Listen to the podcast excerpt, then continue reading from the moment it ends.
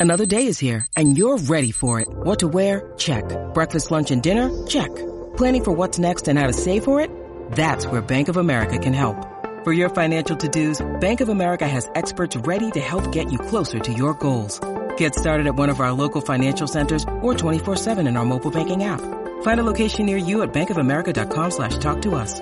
What would you like the power to do?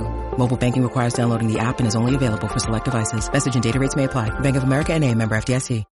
When you need mealtime inspiration, it's worth shopping Kroger, where you'll find over 30,000 mouthwatering choices that excite your inner foodie. And no matter what tasty choice you make, you'll enjoy our everyday low prices, plus extra ways to save, like digital coupons worth over $600 each week. You can also save up to $1 off per gallon at the pump with fuel points. More savings and more inspiring flavors make shopping Kroger worth it every time. Kroger, fresh for everyone. Fuel restrictions apply. This is October 12th, and this is the Bruins Beat on CLNS Media.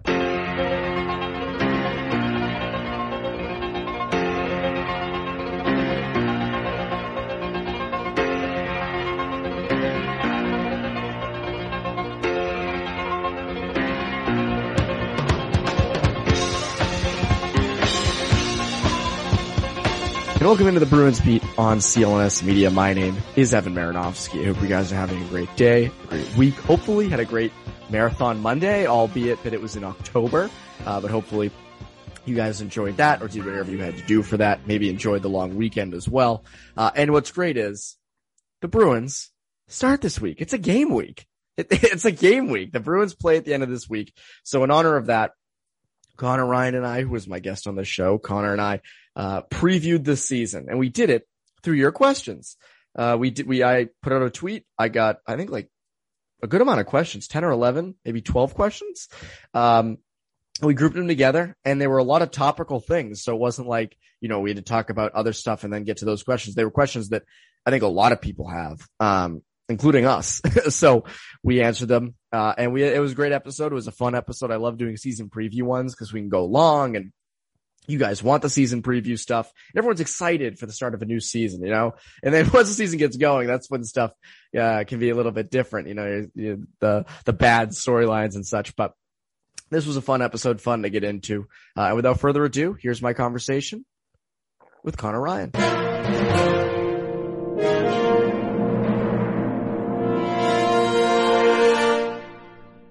And we're here with Connor Ryan. Connor, what is up? Evan, doing well. How you doing?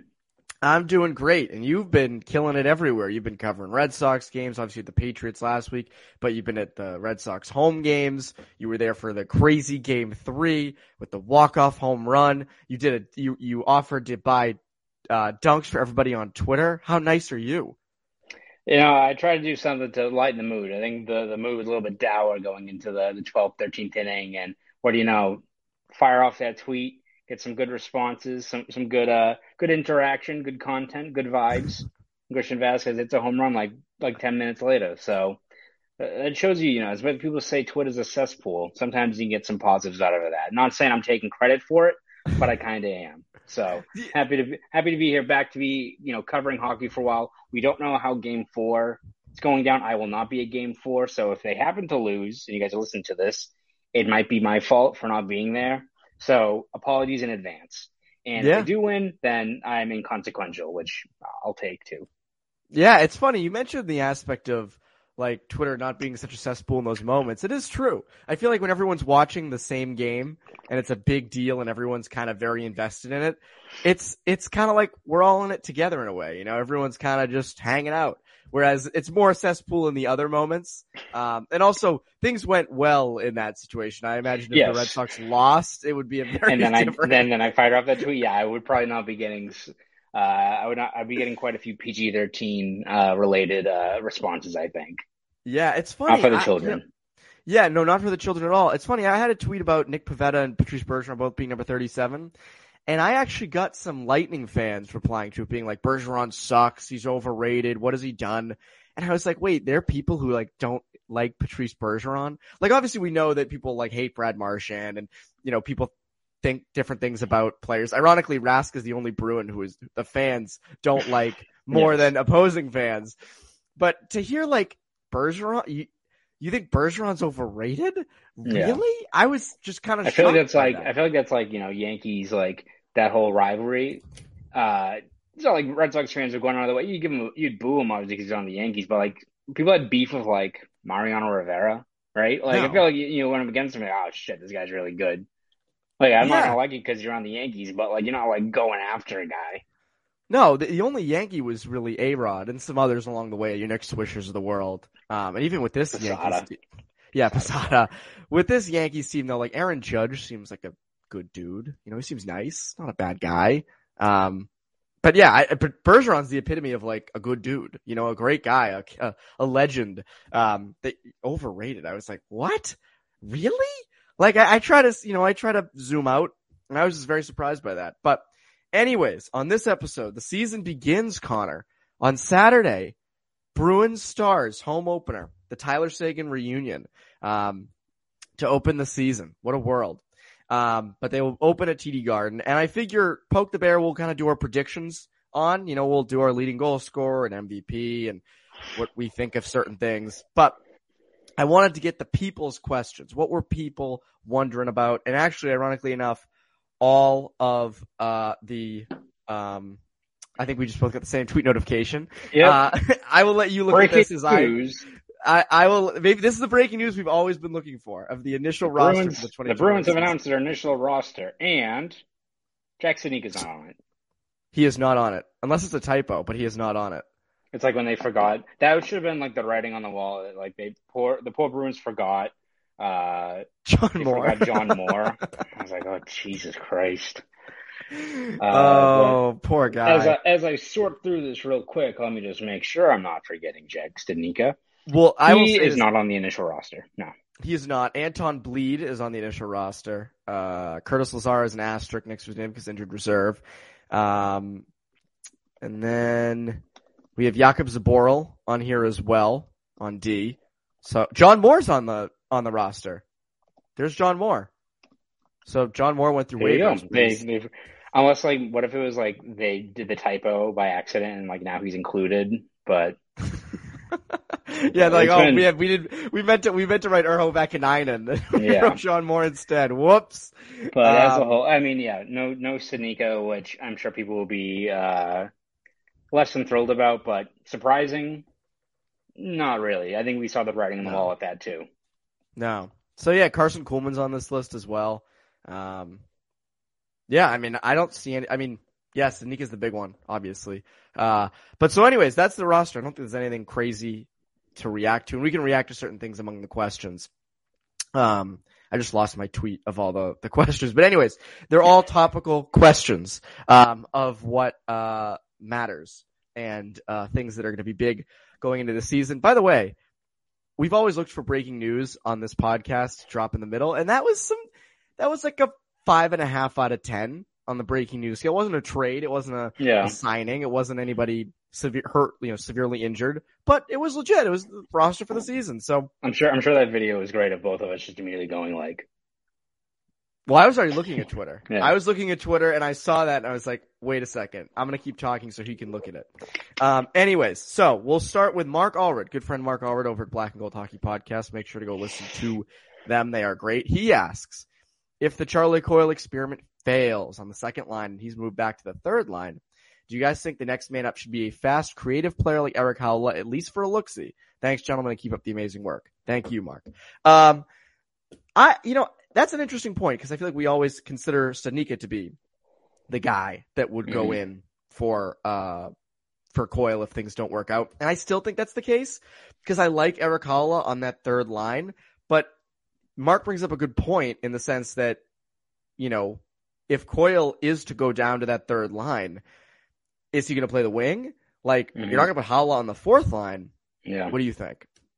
Yeah, I think it's going to be a different, a couple of different factors that play into that if you're looking at uh, what the right fit is, and if let's say Coyle doesn't work out there, what the next move is. I think the Bruins have to weigh one how Eric Haula is doing. If Eric Haula is down on the third line with this group that we didn't really know going into the preseason what kind of offensive production you're going to get. If Eric Haula two weeks in has you know six, seven points, the third line is playing very well, then you're like, all right, well, if he's playing well with Jake DeBrusk and Nick Foligno, maybe he gets the first look up there. But that being said, I think maybe the the safer option, at least in the, like the short term, is I mean, as we already now know that Jack Studnicka is not in the lineup. He's going to get his reps, top six reps down in Providence. And from what everything Bruce Cassidy has said between how impressed he was with Studnicka's game preseason, you know, adhering to the smaller details, mentioning, especially I think the last couple practices, the fact that um, as much as you could put Studnicka on the fourth line, they want to one keep him in the middle, and two they envision him in a top nine role. So if you have an opening there and that two C spot where Coyle's not working out, at that point, you just give Studnicka a test run? Like he's got the high end skill that you put him with two guys in Taylor Hall and Craig Smith. You could get something there. If you want a guy to succeed, what better way to do that than put him on a platform where he's with two guys, especially a guy in Hall who can really be the driver of that line, right? Like it's not like it's all incumbent on Jack Studnicka to generate that offense on his own. So I think if Coyle gets bumped down, it'll depend on how Haula does in that spot, but uh, how he's doing in the third line rather. But I would say it's Studnicka that what better chance you have to at least see what you have, even if it's a three, four, five game sample, than to put him in that spot and see if he can run with it. Because uh, sooner or later you got to find out what you have in a guy like him, right? Yeah, and I also think if that Coyle experiment fails, my guess is you're not doing super hot in the standings either. Yes. Um, so I think, yeah, trying out Studnicka on that on that line makes sense. And again, if that fails, if he after five or six games doesn't work, Haula probably is that next guy up. Another guy is Foligno. Nick Foligno is another person who could see time um, up on that line. Gets to me to my next question from John Simmons Jr. He says, "How much of our season success depends on Charlie Coyle guiding the second line?" And I just kind of alluded to that, but it, I think a lot actually. I don't think this is like a small issue. It's not like Jake DeBrusk on the third line left wing spot. Like this is your top six. And this is Taylor Hall on your left and Craig Smith on your right. This is kind of replacing Krejci in a sense. Um, I think the expectations for Coyle are pretty high among everybody. I mean, I think we've kind of put it around 40 to 50 points, but in his career, that's not been a very easily attainable thing. Um, do you think that if they, if they are going to make the playoffs, can Charlie Coyle struggle? Uh, I don't think so, unless Taylor Hall just goes, you know, sicko mode and becomes Bananas. the top, yeah top play driver. Which who knows? Maybe he will because um, and Taylor Hall looked very very good this preseason in terms of just generating offense, of making it easy, uh, controlling the puck. Uh, there's only one game obviously that Coyle play with Hall, but they seem they read off each other very well. We kind of alluded to this during our last podcast that maybe having a a puck dominant winger, a great passer like Hall um, with a guy like Coyle could get the most out of Coyle, where you know, kind of like with Johansson when he was on that line with Coyle, where it opened up Coyle to kind of get to the net more, to, to score more goals, get more involved in the offense, which can get him going. So, um, but yeah, if Coyle doesn't work out there and you're struggling to find a solution, you kind of go down the rabbit hole and it starts a whole domino effect of, all right, are we then placing all of our hopes on Jack Studnicka to be this guy who puts up 40 points, which we don't know what we what they have in him. Could work out, but it's a lot of a lot to ask for a young player in that role like that. You know, is Eric Haula your two C? I don't think going into this year you're expecting him to be that, right? Like that's not what a, a Stanley Cup caliber team is probably rolling out as a second line centerman is Haula. You know, no disrespect to him, but if you want to maximize the rest of the firepower you have, you have to imagine someone else. So if Coyle doesn't work out, does it doom the Bruins? No, but it makes it that much harder, right? Maybe you then have to go into the trade deadline and go fishing for a guy like uh, Tomas Hertl, which we talked about it before, makes plenty of sense, but I'm sure the Bruins would rather, all things being equal, uh, not give up an absurd amount of assets, draft capital once again for a guy like Hertl if Coyle is playing with a 50, 60 point pace, right? Like and Thomas was a great player. Would the Bruins love to have him? Yes, but I think the the the you know vying for his services, the the cost is going to be crazy because I think there's going to be a lot of teams going after a top six guy of his caliber who's impending UFA. Like Bruins could be right in the mix, but man, if they get him, that's going to be a, a haul of a return to get him. So, is it going to doom the Bruins if Coyle doesn't work out? Uh, no, but it's going to make it significantly hotter because you have to have another shooter drop, whether it's Hertl or someone else. Yeah, I, you, you know, it's funny. I was reading uh, Monday. Frank Seravalli has like 32 predictions for the season. They were wild predictions. A lot of them were like, "Whoa!" Um, like he had the Hurricanes in the Stanley Cup final and all this stuff. Bruins but not making the playoffs. he had Bruins not making the playoffs either. Um, but one thing he did have, and this is I agree with, Tomas Hertl is going to be the number one trade target at the uh, deadline. So you're going to have a lot of teams vying for him. So as you said, going to be very expensive. So yeah, I don't think that they are helped if uh, Charlie Coyle is not producing on that second line. Uh, two questions on Derek Forbort. Uh, Bruins fan 93 said, what's your opinion on Derek Forbort's preseason with McAvoy on the PK, etc.?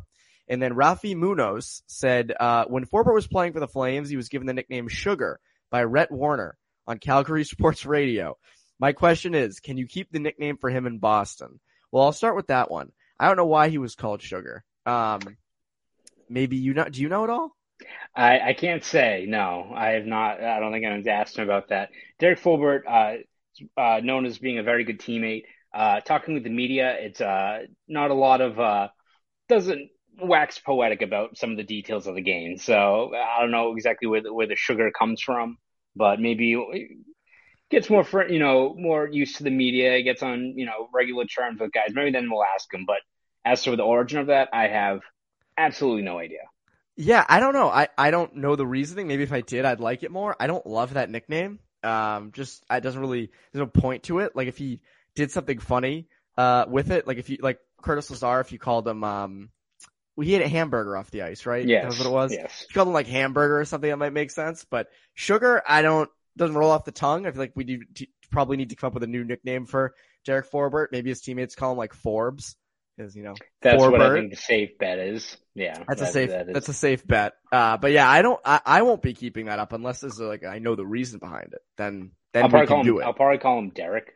That's Ooh, that's a good point. Or Yeah. like D, you know, because D is the first letter in Derek. But I, why would you? Hey D, hey D, like what? Who are you? Um, who, who are you good. again? Yeah. um, all right. So back to uh, Bruins fan 93's question. What's your opinion on Derek Forbort's preseason? I didn't mind it. I thought he was good. You know, fit in well. Uh, I feel like Forbort's one of those guys who you almost don't want to notice. Um, you know, you used to. This is a tough comparison because he he's nowhere near as good as Forbort, but Jakub Zboril. Mhm. You used to say last year, you know, if he can be like a lineman, you just don't, you know, if you don't notice him, it's a good thing. I feel like Forbort's game is you don't want to notice him. And I noticed him for some good things for sure, but he was good defensively, uh, in those preseason games. He looked to fit in well. What do you think? What, what did you think of his game? Yeah, I mean, I think he it was as advertised as what he is, and I think you have to keep expectations in check, which I think Bruins fans are doing. I don't think people think this guy is going to slot in with you know Charlie McAvoy to open the year. He's going to be like this Dennis Seidenberg like shutdown guy that was the perfect role, you know, on the top pairing. I don't think you know people are expecting that.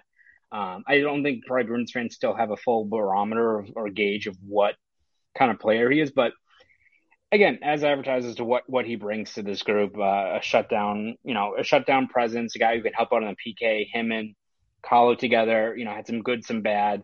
Um, I think there's going to be some patience prescribed for a guy like him, especially I think going from, I think he was more man to man, I want to say, in uh, Winnipeg. And, you know, for some players, you know, I think John Moore talked about this when he first joined the Bruins. There's some adjustment to get used to the Bruins system, which is more zone. So, uh, obviously need to have some, some patience there to see how he adjusts, but, um, no, he's been solid for, for what he is. Again, he's not going to be a flashy guy, as you said.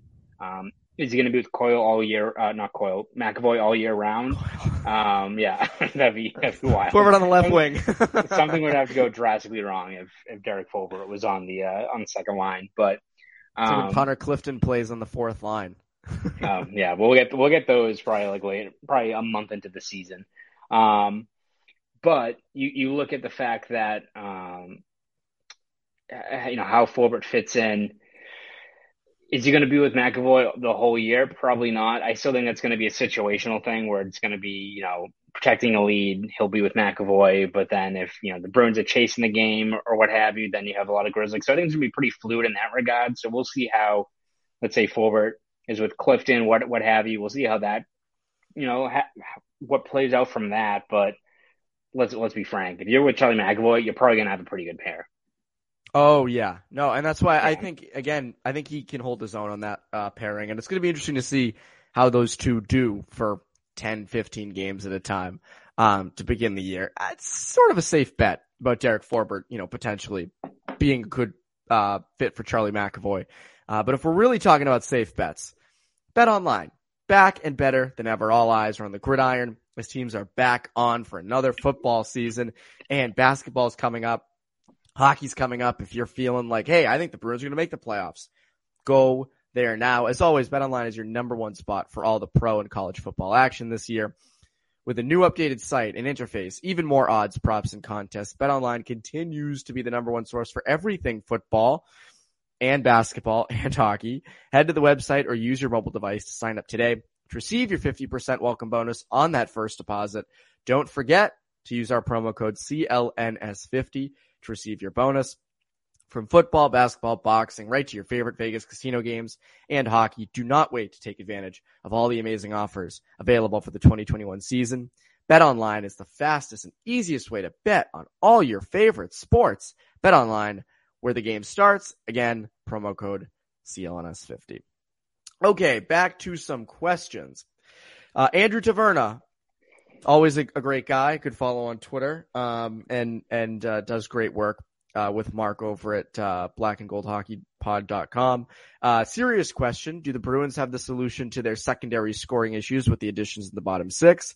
Other serious question. Does Connor ever go to a dunks and carve his name with a heart around it into their sign? I've seen you do that many times. Yeah, I don't know how I don't know how Andrew found out about that. Actually, I guess the secret's out. I guess people have been reporting it now. I, I don't even know that you knew that. So, because I'll have to stop or I'll have to find some new Duncans to frequent so I don't get called out for it. But what are you gonna do? I love Duncan. What, what, what, what, what, am I eh, to do? What am I to do yeah, as I walk in? Nothing you can do. You just or a coffee you know, carve, like a regular person. No, come on. Can't do that. Gotta go with the stick, you know, and like really dig it in there. Uh, Winnie underscore 1924 also asked some, something similar. Do you think that the arrivals, uh, or do you think that with the arrivals this season, the Bruins have alleviated the offensive problem of the third and fourth line? So I'll answer them together. Um, I think yes, I do. I think that's what they spent the money on in free agency. And when you really boil it down, that's what free agency is for. Free agency is not to find your future number one or number two center. It's not to find the pillar of your organization. It's to load up on depth. That's like, I think what free agency has become in every sport. I mean, we can go down baseball, football, basketball, and uh, hockey. Like this, that's, you get depth. Nick Foligno, Tomas Nosek, Eric Haula. Like those are half of your bottom six. Yeah, I, I think hundred percent. And you, you know, you, I think that, you know, when you have those guys, uh, you're going to see a lot better of a fourth line than you had last year for sure. I think you're going to see a lot better of a third line because you also have, you know, you have the presence of Foligno and Haula with DeBrusk, who this is last chance really. So yeah, I absolutely think that when it comes to bottom six scoring, I think it's going to be a, a, a totally different picture than it was last year. Yeah, I mean, I think it's encouraging. I think especially that third line, the early returns look very good. I think people have been very impressed by Eric Haula and uh, you know, good two way player. Uh, the pace he's been playing with, which I think really benefits DeBrusk, which I think is going to be huge for you know getting DeBrusk to bounce back from last season.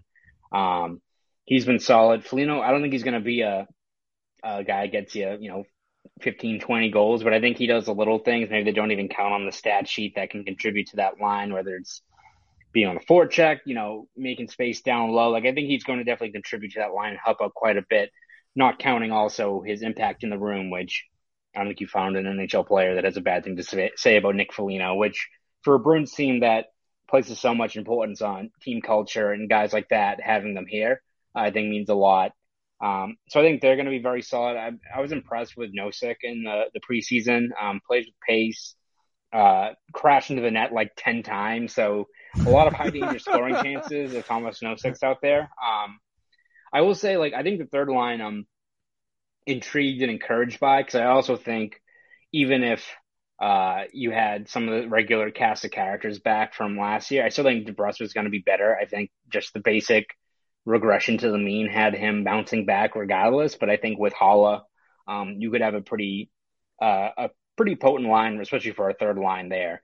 Fourth line, I think we have to kind of see where the pieces fall into place. Uh, again, I think Nosek's very good, but it's almost like you're replacing, you know, a, uh, the Kuraly that you had from a few years ago, a, a, great guy who can generate chances on the fourth line, but you also need a good supporting cast around him. And I think we still have to see how the Bruins fill in those holes because, um, you know, right now, obviously Curtis Lazar is hurt, which is unfortunate because I thought he really kind of picked up his play down the stretch of the preseason. But um, you're looking at Trent Frederic to start the year. Makes sense, but he needs to show a whole lot more. I think going into this preseason, we were expecting for a guy to play the same sandpaper kind of game that we're used to seeing from Frederic, but also take the next step forward, right? You know, expand on his offense, be a little bit more assertive in the offensive zone. We've talked about it a bunch of times. Not expecting 20 goals from the guy, but you know, pot a few more goals, you know, contribute on the score sheet. And it seemed like kind of took two steps back. I don't know if it was thinking about just being, you know, overly physical too much or, or what have you, but just needs to get back to playing his game. Um, Bruce Cassidy mentioned that he doesn't want Frederic to go out there on every shift and be like, all right, who's the biggest guy to punch in the face? It's about creating that kind of stuff organically of, you know, being involved in a puck battle, you know, getting into some post whistle scrums after, you know, fighting for a puck down low. Those things that lead to him being the pest that teams hate to play against as opposed to just going around chirping guys, right? So um, we'll see how the rest of that fourth line shakes out. Who knows? We could be looking a month into the year and whether it's a guy like Lauko who's maybe playing well in Providence or, or what have you. There's other guys that can step into that role. So fourth line, I think, is more of a work in progress, but with Nosek down there, at least, you know, having some stability plus that third line, is it a foregone conclusion that, you know, is going to be a 40 point guy, the rest are going to score 20 goals? No. But I think you have to be encouraged with what you can get out of that group, especially considering the personnel you had the last couple of years in that spot. Yeah, again, and I also think you mentioned it with Frederic. Like that's the guy to watch. I think that's kind of the, you know, he either puts you over the top with that fourth line or kind of makes that fourth line somewhat irrelevant. Um, you know, we know six, we know Nosek's going to be pretty good. When Lazar returns, you know, he should be pretty good. So yeah, I think that fourth line again, um, and you mentioned Lauko too. That'd be very interesting to have him on that fourth line because that's a guy who could potentially be a top nine, top six winger for you um, down the line. Uh, obviously, with Frederic comes some concerns, uh, and uh, at Paul S. Bannister on Twitter asks, what is the most concerning element of the team heading into the season? Most concerning thing. Now, Connor, I will ask you, what is the most concerning thing in your eyes? Hmm. Uh, I mean, I, ha- I have mine, but I, I want to hear yours first because I think it might be different. If you have something, if you want me to go first, I will gladly go first. Uh, you know what? I'm to go with, I'm slightly concerned about the defense in terms of how it, it's going to. I think it's very intriguing. I think we've talked about it before that while maybe uh, that left side with Forbort and, and Grzelcyk and Reilly wasn't what we planned out to start the, the off season, right? We were talking about, you know, Oleksiak and Martinez and those guys or Mattias Ekholm, stuff like that. Um, I think there's a potential for them to be very effective, you know, especially in terms of the puck, puck movement, transition. Um, it's definitely not the standard kind of roster construction you see from teams in terms of building out their defense the way the Bruins are constructed. But what concerns me is that as great as they look, you know, right now to start the year, what happens when we get into the dog days of January and February and guys have banged up? I think you're an injury away from obviously McAvoy. That one's the obvious one. McAvoy's gone for a extended time. No shit, right? But like even let's say let's say Carlo or let's say Reilly or one of those guys, like the depth on the, the defense in terms of guys who can step in for a 10 game sample size, what have you. I think that's a concern. And just the fact that stuff can unravel pretty quickly if injuries pile up there, which it's hockey, it's 82 games. Kind of have to expect that to happen, happen at some point, right? Yeah, it's funny. You also mentioned or well, you, you mentioned the, the defense. Someone else, Christopher McKenzie on Twitter said, would you rather have Linus Ullmark or Linus Van Pelt, which is Snoopy, uh, in goal right now? That's valid. Linus. That's valid. Uh, that, that, that is the actual Linus, right? That's oh yeah, Linus, say? not Linus. My God, I can't Very, pronounce that's, that's, a worldly version of uh, Peanuts. Yes. Uh, so that that's another uh, thing that people are worried about. Linus Ullmark uh, being in net, making five million a year. Uh, look really not good in the preseason. So that's one thing. I will say my most concerning thing this year for this team, who is the free agent at the end of this year who is older and uh, is pondering his future a little bit, and that's Patrice Bergeron. Now, I'm not, con- Yeah, Curtis Lazar. what will Curtis Lazar do? Um, but I there, there's you know he's been around for so long. He's played since 2004 or is it 03? Um, I think it was 03, right? That was his 1st mm-hmm. year. 03 was his first year, which is a long time now. Um, he's going to be 36, or no, he is 36. He'll be 37 at the end of the year, I believe. Uh, you know, taking it, you know, he's going to see how he feels this year. Now, I think Bergeron's going to be fine production wise, but if he gets hurt, if he gets injured, and he's and he's dealt with lingering things for a while, does he just say I'm going to hang him up after the end of this year? Like, I think one of the things you have to be concerned about is you don't want him to get injured because that could impact his decision on whether or not he stays. I don't think he's going anywhere else. I think it's either retirement or, you know, a two year deal, which is what I think the Bruins would love. So, um, it's not super pressing now, but I think if he is dealing with injuries and dealing with lingering things, that's an issue because that's going to impact him coming back. And then you go into the whole idea of who the hell plays, uh, for you on your first line for center because yeah. that is a question you can't answer right now. Um, so that is my biggest concern. I mean, obviously goaltending, uh, can kind of be a thing, but you know, Connor, after I said that Bergeron stuff, there are probably a lot of Bruins fans who are a little, who are listening, who are a little stressed about it, right? Who are like, oh man, you know, that Bergeron stuff, him leaving, that gets me a little, little antsy, oh, which I get. Yeah. A little anxious, a little anxious. I don't blame you. I, I don't blame you. So I have a new, a new sponsor this week and a new sponsor for a while, uh, INSA. I-N-S-A. Being a hockey podcast, we bring cold hard facts about Bergeron, unfortunately. You know, we, we talk legit stuff sometimes. We're being right? very frank here. We're frank. We're open. We're honest guys. But Massachusetts premier cannabis dispensaries like INSA, I-N-S-A, we will also be cold, hard facts with you about that. They're premier because the founders, Pat and Pete, re-engineered the cannabis model from what they sell to how they sell it while never forgetting it's for everyone. INSA dispensaries are inviting and modern, so come in if, if just to learn more. The staff are authorities on the science who answer every question from differences between flowers and concentrates to offerings for insomnia and anxiety, or for just hanging out with friends. You can do anything in these places. It, it actually is pretty cool. INSA has a world-class head chef and only hires the most respected growers who perfected their craft when it wasn't so legit. There's another local team to root for. That's INSA. They are in Salem, East Hampton, and two Springfield locations, including just off I-91 beside the MGM casino. Mention that we said to stop by for a sweet t-shirt for a penny. It's a penny. If you just say one, one Con- cent, one cent if you say Evan and Connor or Bruins Beat sent you to uh, INSA, you get a free or you get a t-shirt for a penny. That's actually a pretty sweet deal. And you get to have fun. You get to relax a little bit, chill out. They have a million different things. Uh, you know, the, the, the, the THC cream is, is amazing. Pain just goes away. So, uh, you can do that at insa.com or 877 500 INSA. Uh, again, that's insa.com or 877 500 INSA. Uh, go do that now. That would, uh, we highly recommend it. So, uh, yes, uh, people obviously are going to need some more INSA after. Patrice Bergeron leaves. Yes, absolutely. yeah, people are going to need INSA. People are going to need a lot of things if Patrice Bergeron leaves. Um, and I, and I can only imagine what we will need to read all the tweets and interactions with people.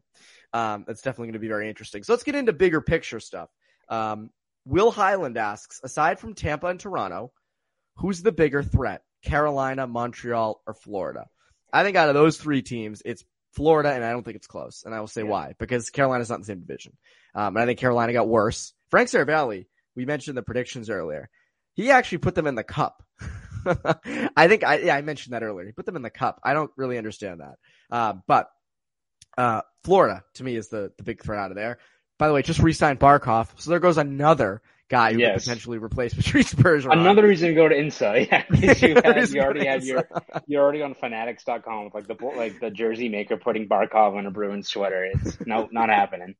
Not happening anymore. So would you agree that Florida is the team out of those three that's the the big uh, threat? Yeah, no, I think they're very very legit. Um, I think I think obviously Carolina, you said, not in the same division. I think they're still going to be good, but like, I don't know, you got rid of your, your goalie who very well could have made another run for probably the Calder because he was rookie eligible this year. You gave him away because you didn't want to pay up for him, which good job, guys. Nice um, guys. you know, yeah.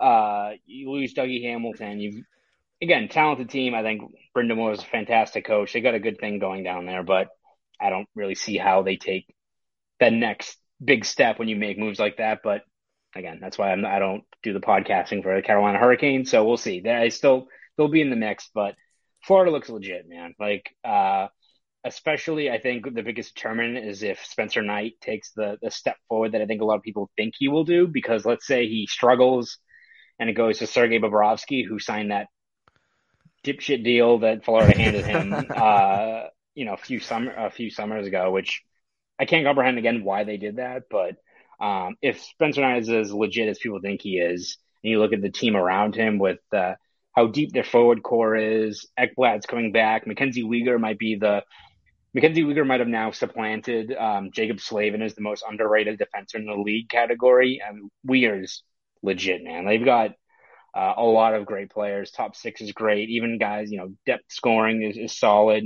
Well coached with Quenneville they're a legit team, man. They're gonna be right in the mix. Like if if you had them like even being better than you know finishing first in the Atlantic would not surprise me. Like I think they we'll see what happens when you get to the postseason. I feel like Tampa is another one that just turns it on, but Florida top to bottom looks pretty legit.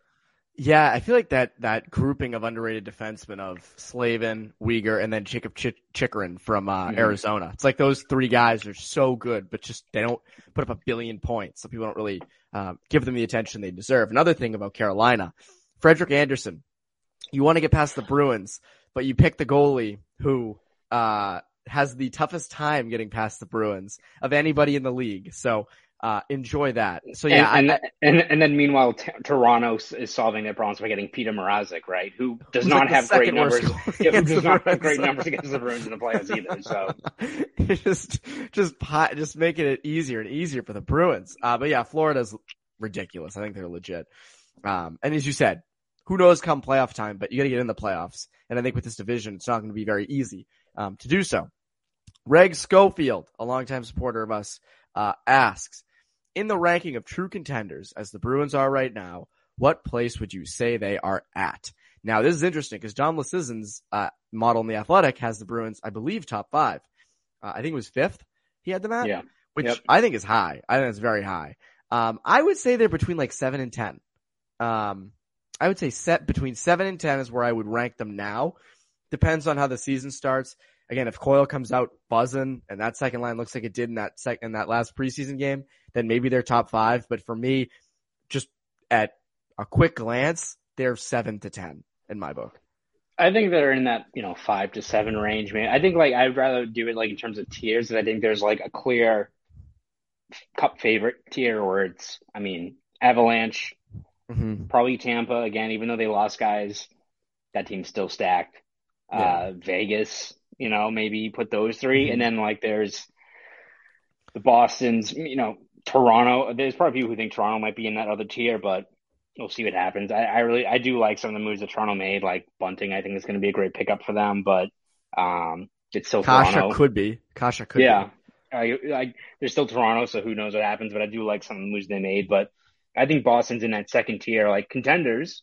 We'll see how it goes. Like the Bruins could very well like it could be a, a, house of cards and it all comes falling apart where guys get injured or Ullmark doesn't play well and we're scrambling in November, or the pieces could all fall into place right away and it works out perfectly. Like Haula's buzzing on that third line. Coyle looks great. Hall looks like the Hall from, you know, the, the New Jersey Devil days. Like Swayman is, you know, contending for a Calder. It can go multiple different directions. So we'll see how it plays out for the Bruins. I still think they're going to be right in the mix. Like I, I think they're at the head of the pack in terms of that second tier, but there's teams in front of them that look pretty horrifying. I mean, dude, like Colorado, Vegas, Tampa again, like uh there are some stacked teams in front of them that again, so the good thing about hockey that you can be as excited or as hyped up looking at how stacked some of these lineups are and doesn't mean much. I mean, people didn't think, you know, Avalanche were going to steamroll through teams to get to the, the Stanley Cup and it was Montreal and Tampa as we all expected, right? So a lot can change, but I think the fact that Bruins are just in that second tier falls in line with I think what most of us are expecting. I don't think any of us are expecting them to make miss the playoffs, and I, I think there should, still should be optimism of how this team is. Like they've still got the expected production you're going to get, plus so many guys that are due for a bounce back season just based on just the regular regression metrics of DeBrusk and Coyle and what have you. So, well, to be excited about, but favorites, I don't think you can say that going into the year. No, also you have the Islanders too, who are a good yeah. team and yeah. who are bringing who running it back. So that's another team I'd probably put above I, them. I, I, might put them in that top tier, that top tier as well, because that team they're due. Was yeah, they they and every time they may not be the flashiest lineup. Analytics don't always like favor them as much, but every year they put together a great run. They've got really balanced team, and they got you know even just having Anders Lee back and healthy is huge for that team. Huge. Uh, so yeah, I, I would put them there. I'm very interested in what the Metro ends up being like. Like, are the Flyers going to be good? Like, you know, what's the Penguins going to be like without Crosby for a while? The Capitals too. Like, are they too old now? So that's I, the Metro. I'm very interested in. I think that division could either suck or be pretty good. Uh, but yeah, I I'd still put the Bruins that seven to ten category. Um, a little skeptical of losing Krejci and Rask, so we'll see. We will see. Uh, Juso uh, Kakinen, Juso Kakinen. I hope I'm pronouncing that right. If I'm not, um, uh, my apologies.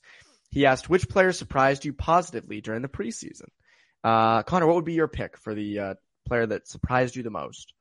Uh, I would say Haula. I think he was a guy that going into it, we expected he wasn't going to be the guy that he was that first year in Vegas for what he had almost 30 goals. Like, and I, I still think that you're not going to get that, right? Like, you're not going to get that Eric Haula. But the way he plays, how, uh, you know, the pace that he, he dictates on that line, um, crafty player. We saw that off of that bank pass led to that Pastrnak goal. Um, good two way player. Uh, he's been what we expected, if not maybe more, in terms of just how active he is and how much of a, a jump he brings to that third line. So, is he going to be a 30 goal scorer? No, but could he be uh, a third line, you know, key cog that gets you 40 points? I think so. And as much as maybe 40 points isn't going to, you know, shake the foundations or like this, this crazy, you know, breakthrough season, 40 points in that third line, considering where it was a year ago, would be huge for this team.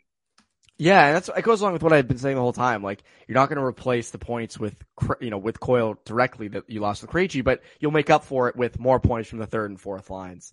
Um, I'll go easy on this one. I think Studnicka.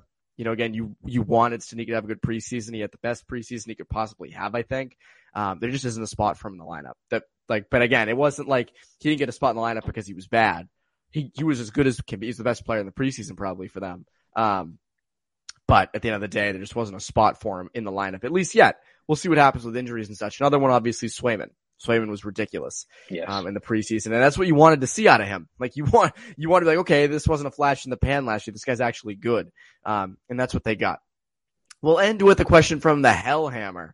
A Hellhammer on Twitter asks, if you and Connor had to marry a Bruins player for life, no divorces, who would it be and why? Now we are not going to answer Zanon. this question. Oh, yeah, okay. Greg, Greg Zanon. Brett That's my, that was my submission. yeah, Greg Zanon. You took mine right out of my mouth. Uh, Derek Morris. No. Uh, if, if we will not answer from that perspective, we will instead do a more relatable one as of if we had daughters, who would we want them um, to marry on the Bruins? Who would we want the, the, the Bruin that they would marry to be? And I think the obvious answer is Patrice Bergeron, right? Yeah, like, that's, that's what I was going to say, dude. Shit. Duh. Damn. That's my answer. So Bergeron's the obvious one for like every reason imaginable. He's a great guy and like he, he's a great guy. Like I, I think that's easy to tell. Another one would be like Brandon Carlo. I feel like Brandon Carlo's a really good dude, great guy. I, you know, have no problem with my my daughter marrying him. Seems like a good family man. The picture of him in the North End with the the baby carriage He seems like a good guy. So, do you have any others that pop off the page of guys you love your daughters with? yeah, I already said, dude. Greg Zanon. Yeah, he's Rugged rugged outdoorsman. Yeah, of course. Greg, Greg Zanon. There it is. I've been saying it all along. this is your chance to finally say it. You finally get to put that out there. Um, and for the people still listening, day um, yeah. what a question to end on. Anyways, uh, that is the season preview episode for Bruins Beat. Um, so that is everything. We answered all your questions. We'll do these more during the year. Um, we were thinking, we were saying this last year of doing like live Q and A's. Uh, and we never got around to it, but I think that'd be interesting this year if we did, uh, ones through YouTube and stuff. So we'll probably end up doing that. If, if you guys want them, let us know. Um, and yeah, that's the season preview episode. So season starts Saturday. Connor, uh, what can the people look forward to over at Boston Sports Journal? Yeah, we're going to uh, be ramping up all of our preview content. So we already dropped a uh, an NHL notebook this past weekend doing predictions for the season across the NHL. We'll do obviously a Bruins predictions, which we'll talk about uh, later this week on uh, Poke the Bear. But over at BSJ, we'll have predictions, we'll have uh, previews, uh, lineup uh, projections, all that good stuff over at BSJ. So subscribe at bostonsportsjournal.com. You want to follow me on Twitter? You can do that at Connor Ryan underscore 93. Go do all that. And for CLNS Media, I'm Evan Marinofsky. You Bruins Beat listeners, have a great rest of your week.